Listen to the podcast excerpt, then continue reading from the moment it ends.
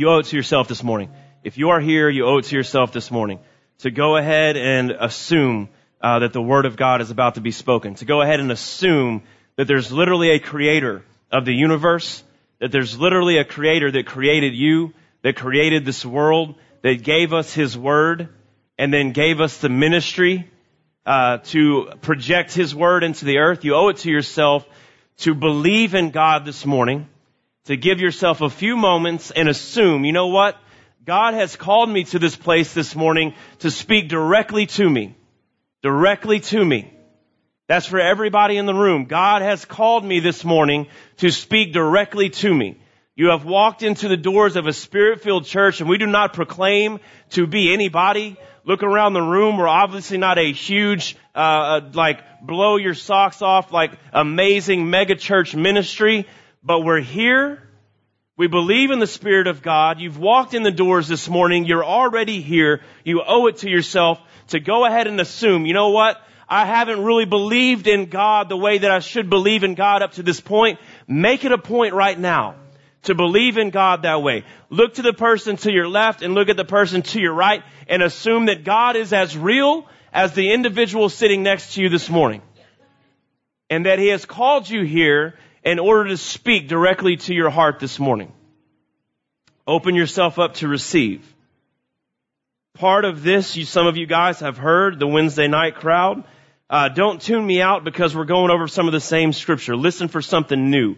God is ready to speak a right now, rhema word into your life. We're going to be in Acts chapter 5. We're going to start in verse number 11. Acts chapter 5 and 11.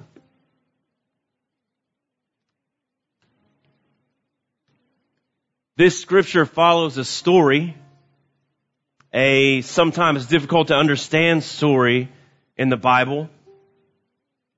The Holy Ghost has just been given for the very first time in the way of the baptism of the Holy Ghost. Everybody say Holy Ghost. Everybody say Holy Ghost. The Holy Ghost has just been given. The church has exploded, uh, despite the the uh, the opening um, paragraph of of many of today's popular Christian books that Jesus began the church with 12 or 13 people and had a small gathering and a small following and God isn't moving in the mega crowds or big groups of people. Despite that radical thought, the reality is when the church was born, it was in Acts chapter 2 and it started, it, it, immediately grabbed 3,000 people. The very first church that was ever started was started with 3,000 people. So here we have a large, huge, uh, radical following of God and the way that he reached down and grabbed those people out of nowhere and gra- and, and got the attention of 3,000 people was he found a real good media guy. He found an amazing artist. He made these crazy cool t-shirts. He made amazing flyers. He posted them everywhere. They had the newest business cards. They were out in the community. They were grilling hot dogs and hamburgers. They were giving food away. They were giving cars away. They were giving iPads away. They had a friend day and the person that brought the most friends that's not how he did any of it. He had a few guys gathered together in the upper room and he told them, I am about to start a church. What I need you to do is wait for about 50 days. Well, God, what are you going to do in these 50 days? Are you going to try to get some real good deals at the local printer? Are you starting a Facebook page? Are you getting the social media network together? Are you going to Instagram and tweet and Snapchat and everything else in the world for 50 days? Are you going to build up a lot of momentum in the community? Is there anything that we can do?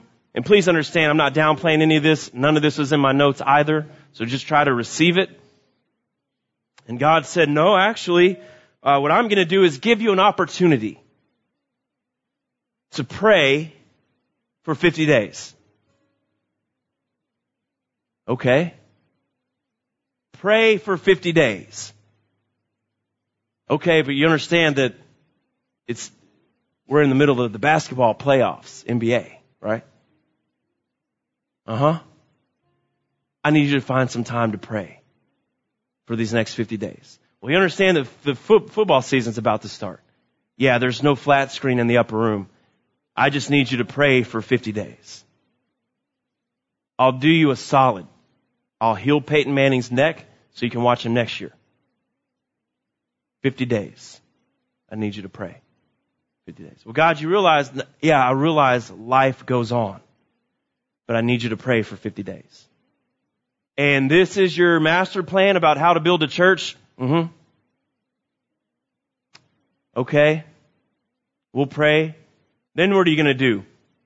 I'm going to give you the promise of the Father. Are you going to restore the kingdom at this time to Israel? This is just following the rhetoric of Acts chapter 1. They didn't really even understand what the promise was. He'd been trying to tell them for three and a half years, and they were still stuck on, he's going to build this amazing building. He's going to restore this amazingly powerful kingdom, and he's saying that was never the promise, just wait for 50 days. And God's going to deliver you a promise. I wonder what that promise looks like. I bet it's t-shirts. Lots and lots of t-shirts.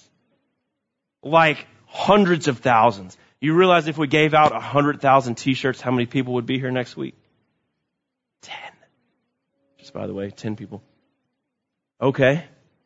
So, what is he gonna do? I mean, what's the secret?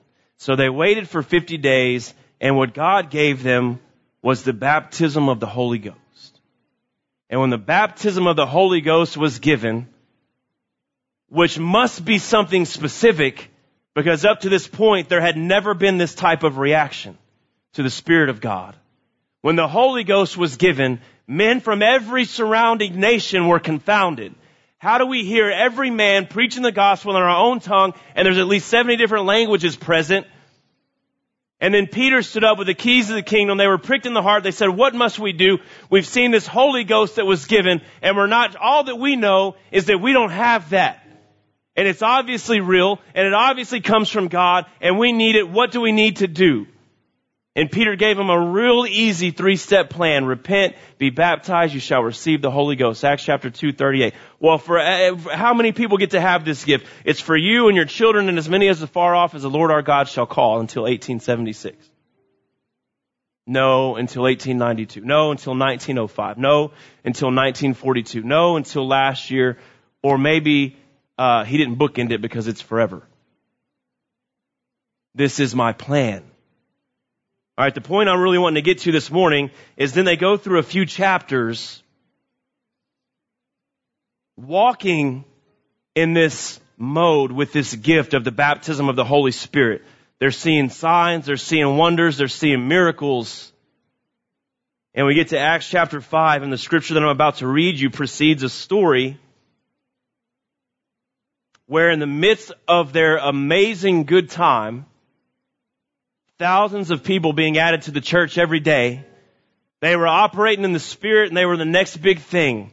And then uh, two people named Ananias and Sapphira, they decide that they are going to do, hatch a plan, do a certain thing, try to receive some glory, and also withhold from God it's a, it's a, it's a whole story in and of itself that we're probably not going to explain this morning, but just suffice it to say, they lied to the Holy Ghost and they dropped dead on the spot, and that is not a portion of scripture that's real popular to talk about in church, but it happened, and there are good reasons why it happened. You don't have to worry about it happening to you. In verse number 11, we see the results. We see the why. Why in the midst of the good times did God allow this thing to happen? Acts chapter 5 verse number 11. So let me try to put this in context of your life. How many of you have ever had good times? How many of you have ever had those good times interrupted by a bad thing? How many of you, and this will be a rhetorical question, don't raise your hand on this one. There are many of you probably, and if I'm speaking according to the Spirit, there are many of us in the room right now that are in the midst of one of those obstacles. You were having good times, life was good, relationships were good, money was good, things were good, overall mentality was good. Emotionally, I was good. And then this thing happened. Maybe it's definable. Maybe it's a, an actual moment in time. Maybe it's something you can point to. This happened to me. This happened to so and so. Maybe something just doesn't feel right.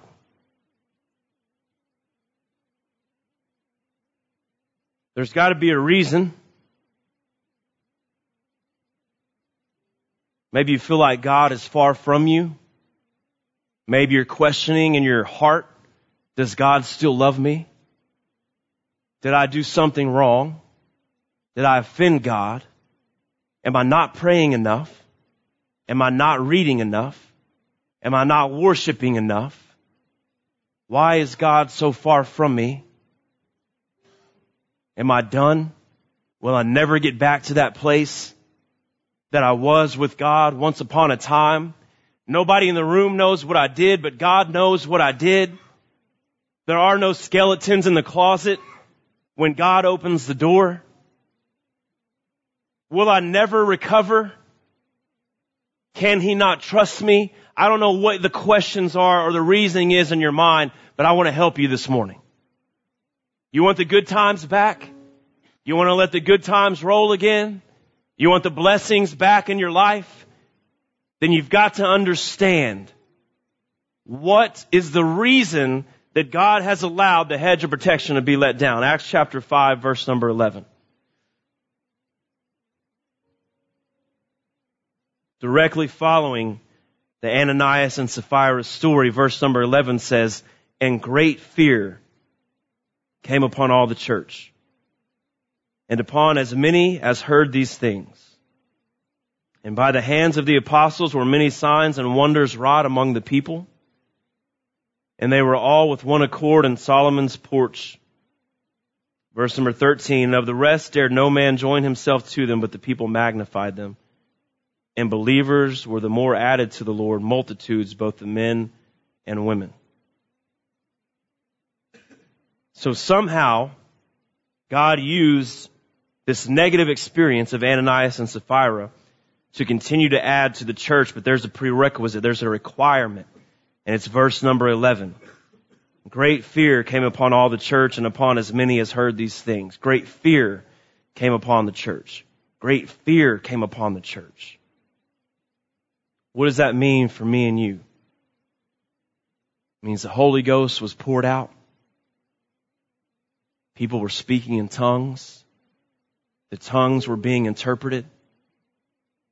Sick people were laid out all over the floor. Could you imagine if you walked into the sanctuary this morning and there were people in wheelchairs at the back, people with crutches up front, people that couldn't walk, blind people on the right side, deaf people on the left side, and we were preaching and we were walking by and we were laying hands and the blind were receiving their sight and we were laying hands over here and the deaf were receiving their ability to hear and we were laying hands on the people in the wheelchairs and the people in crutches and they were dropping their crutches and they were getting up out of the wheelchairs and this started happening on a daily or a weekly basis. Could you imagine? Can you imagine with me for a second?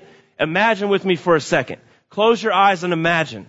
Imagine this place differently. Imagine that's what was going on. Could you imagine the hype? Could you imagine uh, the the charisma, if you will? Can you imagine the excitement in the air, knowing that when you walked into a place, when you opened the doors of the church, that the sick people were going to come in and get healed? You can open your eyes. Just imagine the glory.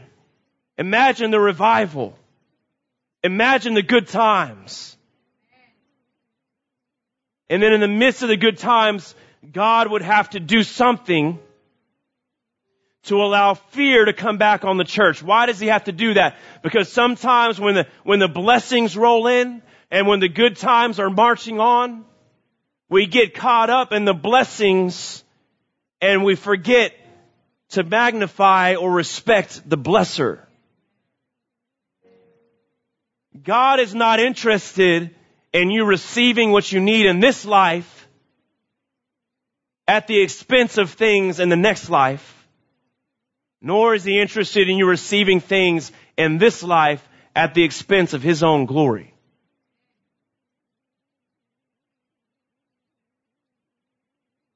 Great fear came upon all the church. What does that fear mean? That doesn't mean I'm scared.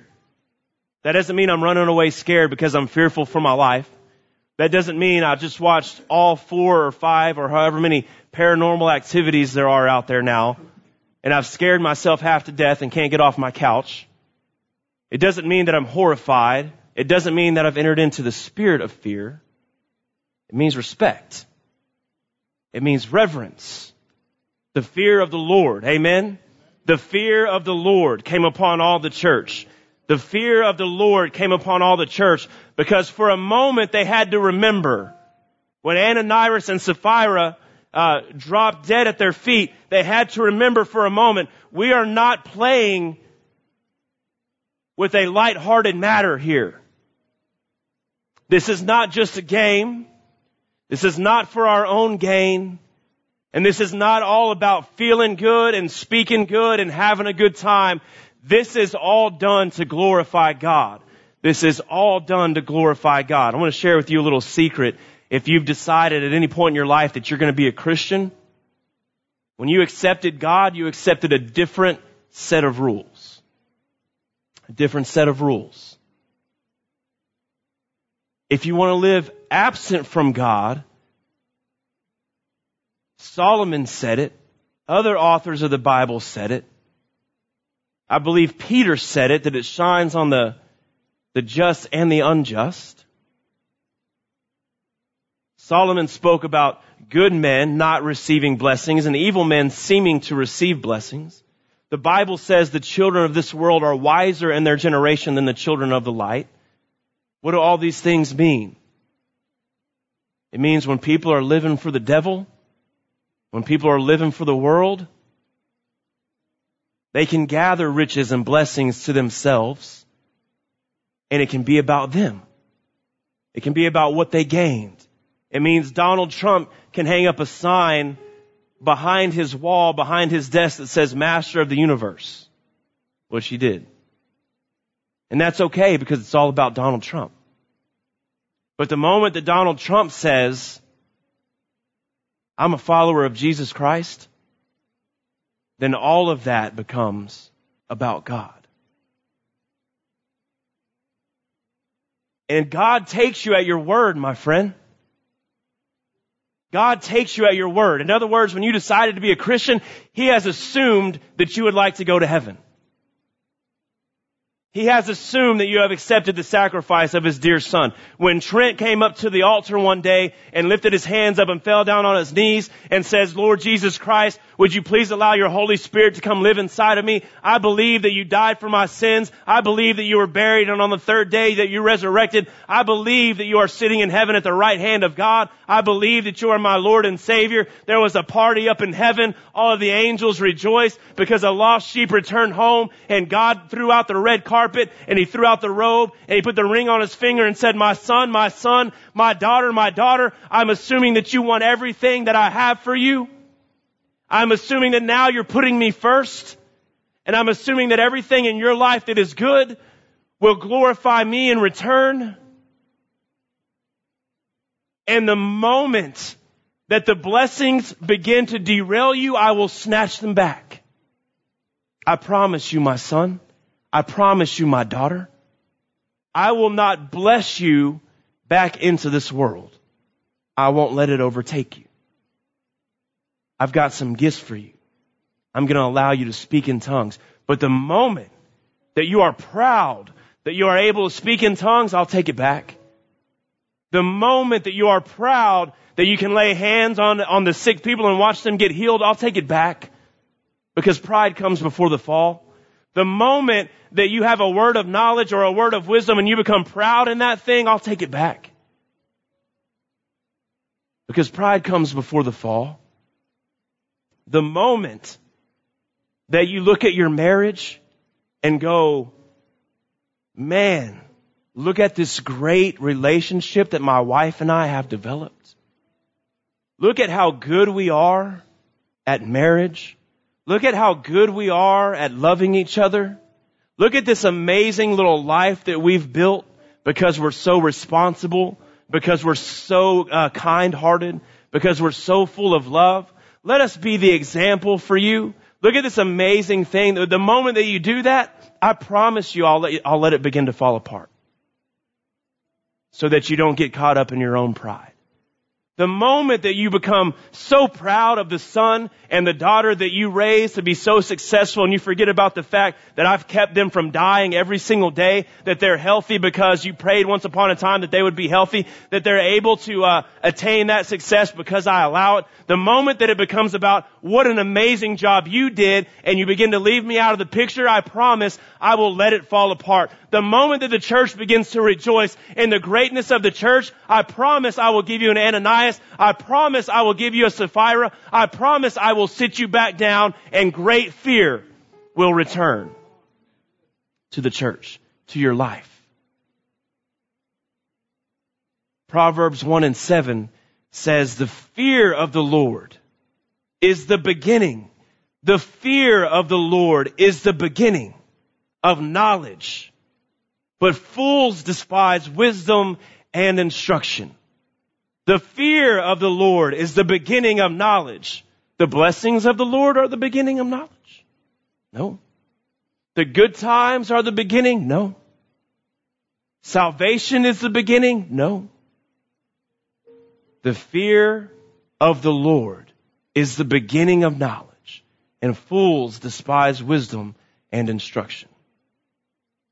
Great fear came upon all the church and upon as many as heard these things. The fear is coupled with the term of hearing. And there's a reason for that. And it's real simple. The book of Romans tells us faith comes by hearing and hearing by the word of God. Faith comes by hearing and hearing by the word of God. Let's go back to Proverbs 1 7 again. The fear of the Lord is the beginning of knowledge. The fear of the Lord is the beginning of knowledge. How do we ascertain any knowledge about God and therefore equate it to any fear of the Lord that we might have? The way that we attain that is through the Word of God. Faith comes by hearing, hearing by the Word of God. If we have decided to disrespect the Word of God, we have also decided to disrespect the author of the Word of God, which is God Himself. If we have no healthy relationship with His Word, there's a possibility that we're lacking in the fear of the Lord. The respect the admonition, the recognition, the reverence of God. Because we have no access to His Word. Faith comes by hearing, hearing by the Word of God. There's a slightly covered up mystery in that little scripture. Just barely tucked underneath the surface. That we're all going to be able to figure out as soon as you might have figured it out already. As soon as I say it, it'll make perfect sense. But there is something that must happen if we're going to hear the word of God. You know what that thing is? It must be spoken. If you're going to hear it, it must be spoken. Why is that such a big deal to God? There's power in that. Life and death is in the power of the tongue. When God created the universe, He spoke and it came into being. When he gave us his Bible, he called it his word. When he called it the sword of the Spirit. Do we remember that? The word of God is the sword of the Spirit. And the Bible says in the book of Revelation, when Christ returns, he's on a white horse and out of his mouth comes what? A two-edged sword. Because the sword of the Spirit is meant to be projected from the mouth of the prophets. The word of God needs to be spoken into the earth. Spoken into the earth. Go with me for a second. I'm going to follow this line of thinking. I need you to pay attention for a moment.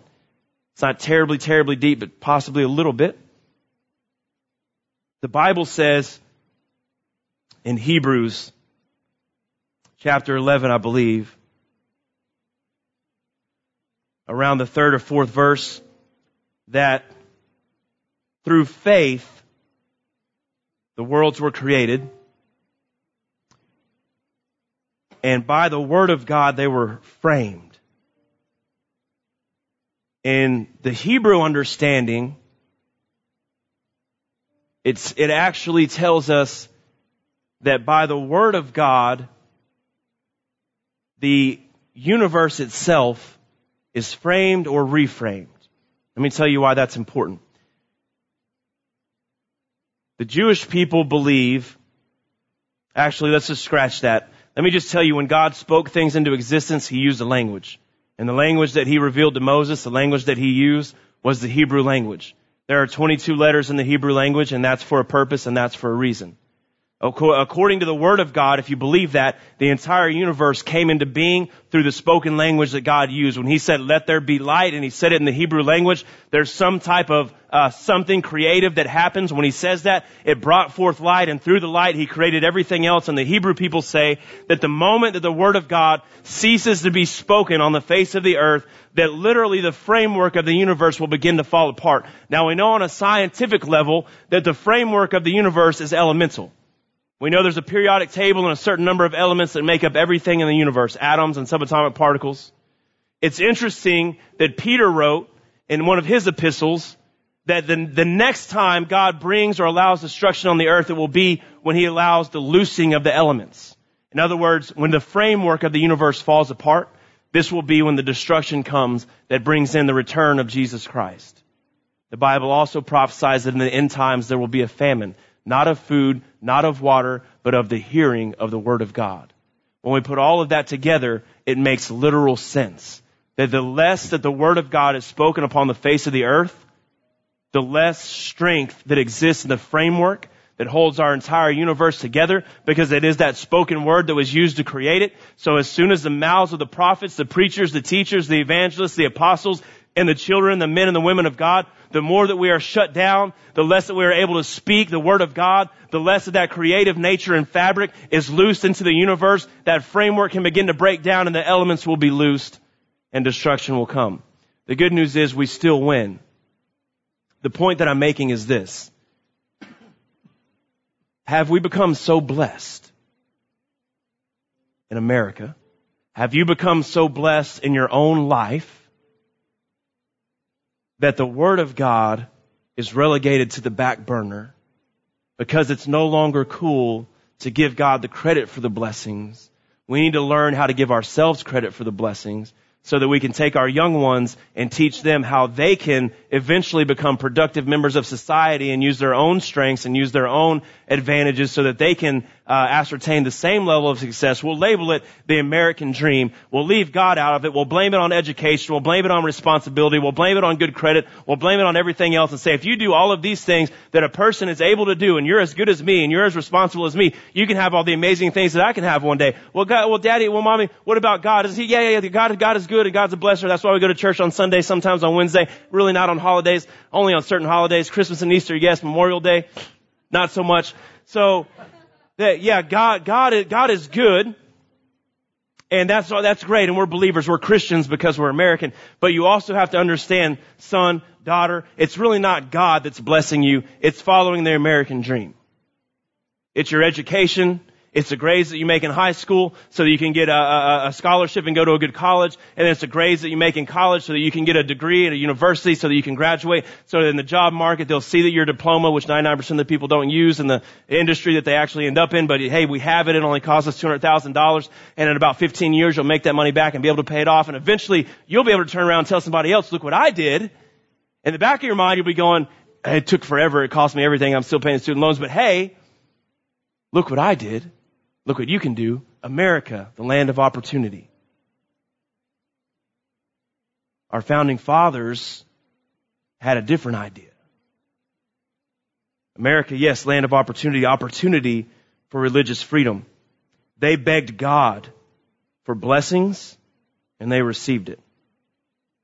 Great fear came upon all the church, upon as many as heard these things. Is your relationship falling apart? Maybe God's trying to give you an opportunity to usher in a great fear of the Lord once again. Maybe your eyes have been too focused on that relationship. Is your marriage falling apart? There's an answer, and you're not going to like it, but you should love it. It's the Word of God your sons and your daughters? Are they far from the Lord?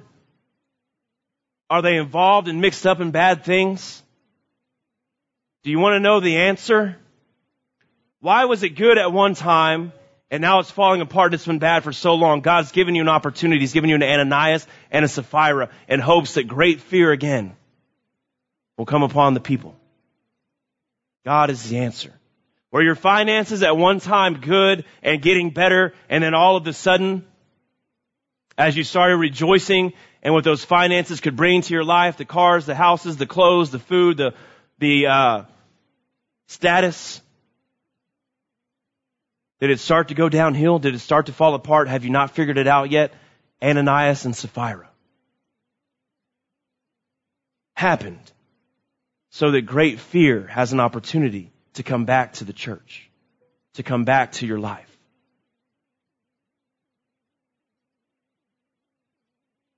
At one time, were you going from good job to better job to better job, and now it's a worse job?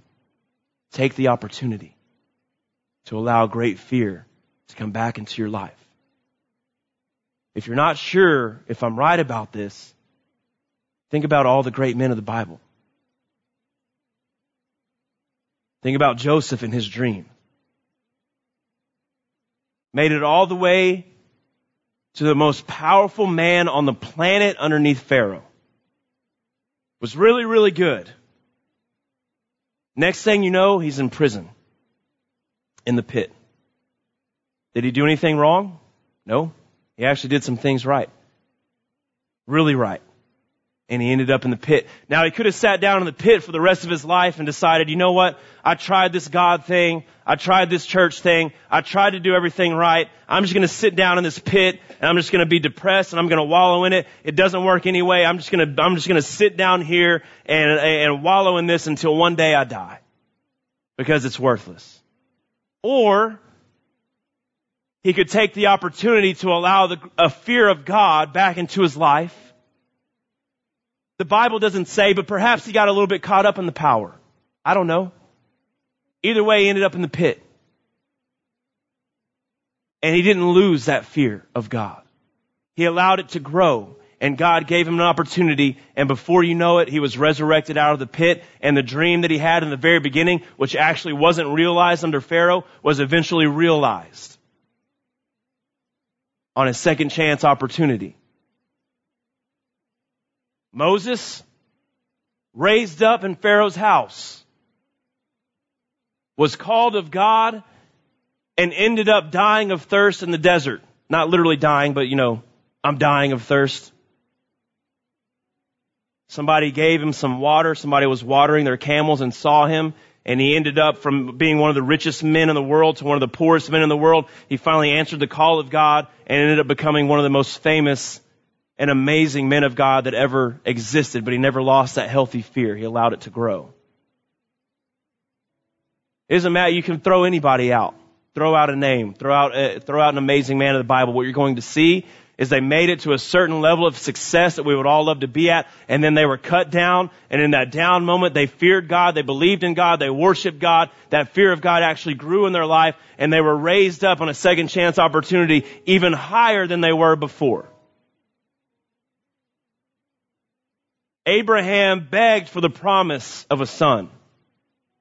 He was given his son and he got to rejoice in that for many years. And then God said, I want you to sacrifice your son. Abraham didn't flinch. He didn't question. I'm sure he was sad about that. But he feared God.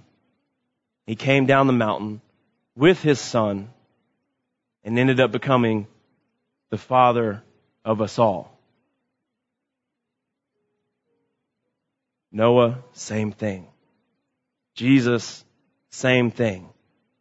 Can you imagine Jesus Christ himself walking around the earth for three and a half years, casting out demons? Everybody that he touched was healed, giving back sight, giving back hearing, um, helping the lame to walk, speaking prophetically into people's lives, reading their mail, doing amazing miracles, uh, all the, all the most amazing things you could possibly think of on the face of the earth, and then eventually humiliated, beat half to death, would have been beat to death if it wasn't for the Spirit of God inside of him, hung on a cross in between two thieves, completely humiliated, stripped naked, beaten, made fun of,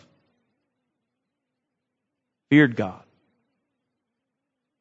Where's he at now?